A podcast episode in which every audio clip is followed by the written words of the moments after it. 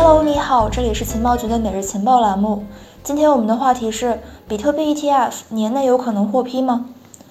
根据美国证券交易委员会，也就是 SEC 的官网信息来显示，其对泛达集团所提交的比特币 ETF 产品的审批决定呢，时间是再一次延期。SEC 称计划将用六十天的时间来去进行审查，最终结果将会在十一月十四号的时候发布。由于这个比特币 ETF 产品的特殊性，以及它在这个加密市场还有传统金融市场之间的一个桥梁作用，一直以来呢都备受投资者关注，也一直是 OEOKES 学院所重点关注的一个行业动态。如果说你对比特币 ETF 感兴趣，欢迎加入 OEOKES 官方社群来讨论。入群方式是。添加情报局助手贝贝零零零幺六八，贝贝是这个汉语拼音的贝贝哈。此外呢，就是很多朋友问我们如何去获取节目的完整文稿，这个我们统一回复一下，在微信公众号里面去搜索“区块链情报速递 Pro”，Pro 就是 P R O，就可以看到我们的完整文章了。言归正传。由于当前美国在全球金融市场之中拥有比较大的影响力，所以呢，一般在讨论比特币 ETF 申请的时候，可以分为美国证券交易委员会监管的申请，以及美国之外的比特币 ETF 申请。早在2013年，也就是加密市场出现的第一个牛市期间，就已经有人提出了比特币 ETF 的构想。但是呢，目前可以查证的最早的正式申请记录发生在2016年。如果说这个申请通过的话，普通投资者就可以直接接触比特币，而不必去实际持有加密资产，或者是说费力的去学习如何操作这些加密资产的交易，或者是使用钱包了。站在整一个行业的发展来看的话，这无疑是推动加密资产主流化进程的一大步。但是呢，不出意外的是，在经过很长时间的商议之后，SEC 还是拒绝了这项申请。在二零一七年的三月十号，SEC 发表了一份声明来去解释为什么会拒绝。其中呢，主要原因是为了去防止价格操控，还有市场欺诈。但是呢，SEC 的保守还有谨慎态度，并没有去阻止加密市场内申请比特币 ETF 的热情。比如说，这轮牛市之中呢，大型加密资产管理公司灰度投资也曾经在二零一六年的时候向 SEC 提交过比特币 ETF 的申请。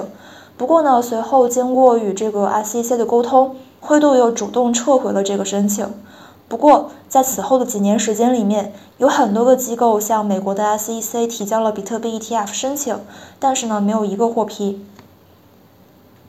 在美国之外，二零二一年的二月份，加拿大资产管理公司 Purpose Investment。以及 Evolve Fund Group 先后获得了加拿大安大略省证券委员会批准发行的比特币交易所交易基金 ETF。当地时间二月十八日，全球首支比特币 ETF 在多伦多的交易所正式上市交易，这也是全球首批针对散户的比特币基金，开创了历史先河。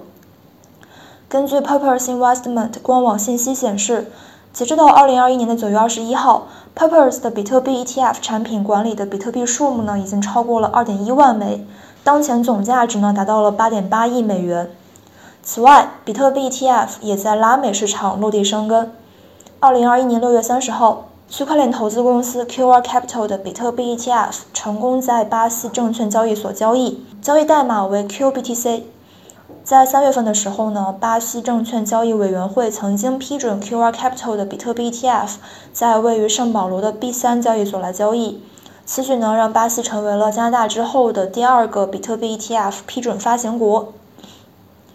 目前，这个基金一共持有1.29万枚比特币，当前资产管理规模达到了5.4亿美元。而在第二季度高峰的时候，其持有的比特币数目一度超过了2.3万枚。资产管理规模最高达到了十四点九亿美元。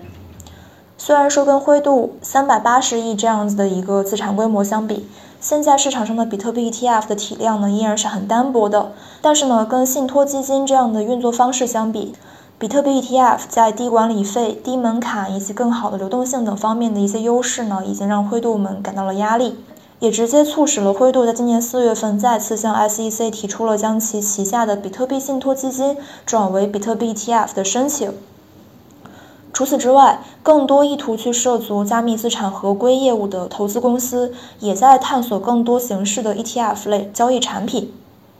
比如说像投资管理公司 Advisor Shares，还有像这个加密投行 Galaxy Digital 都已经向这个 SEC 提交过这个申请文件。今年七月份，高盛另辟蹊径，向美国 SEC 提交了一份名为“高盛创新 DeFi 和区块链股票 ETF” 的新型交易产品申请。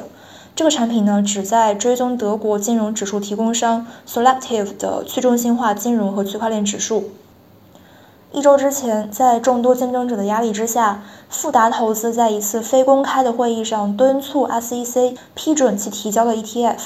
根据公开文件显示，富达数字资产的多位高管在九月八号和这个 SEC 的官员进行了视频通话。根据会议的陈述，他们列出了 SEC 应该去批准这一拟议产品的理由，包括投资者对加密货币的兴趣增加，以及比特币持有者数目的增长，以及其他国家存在类似基金等等。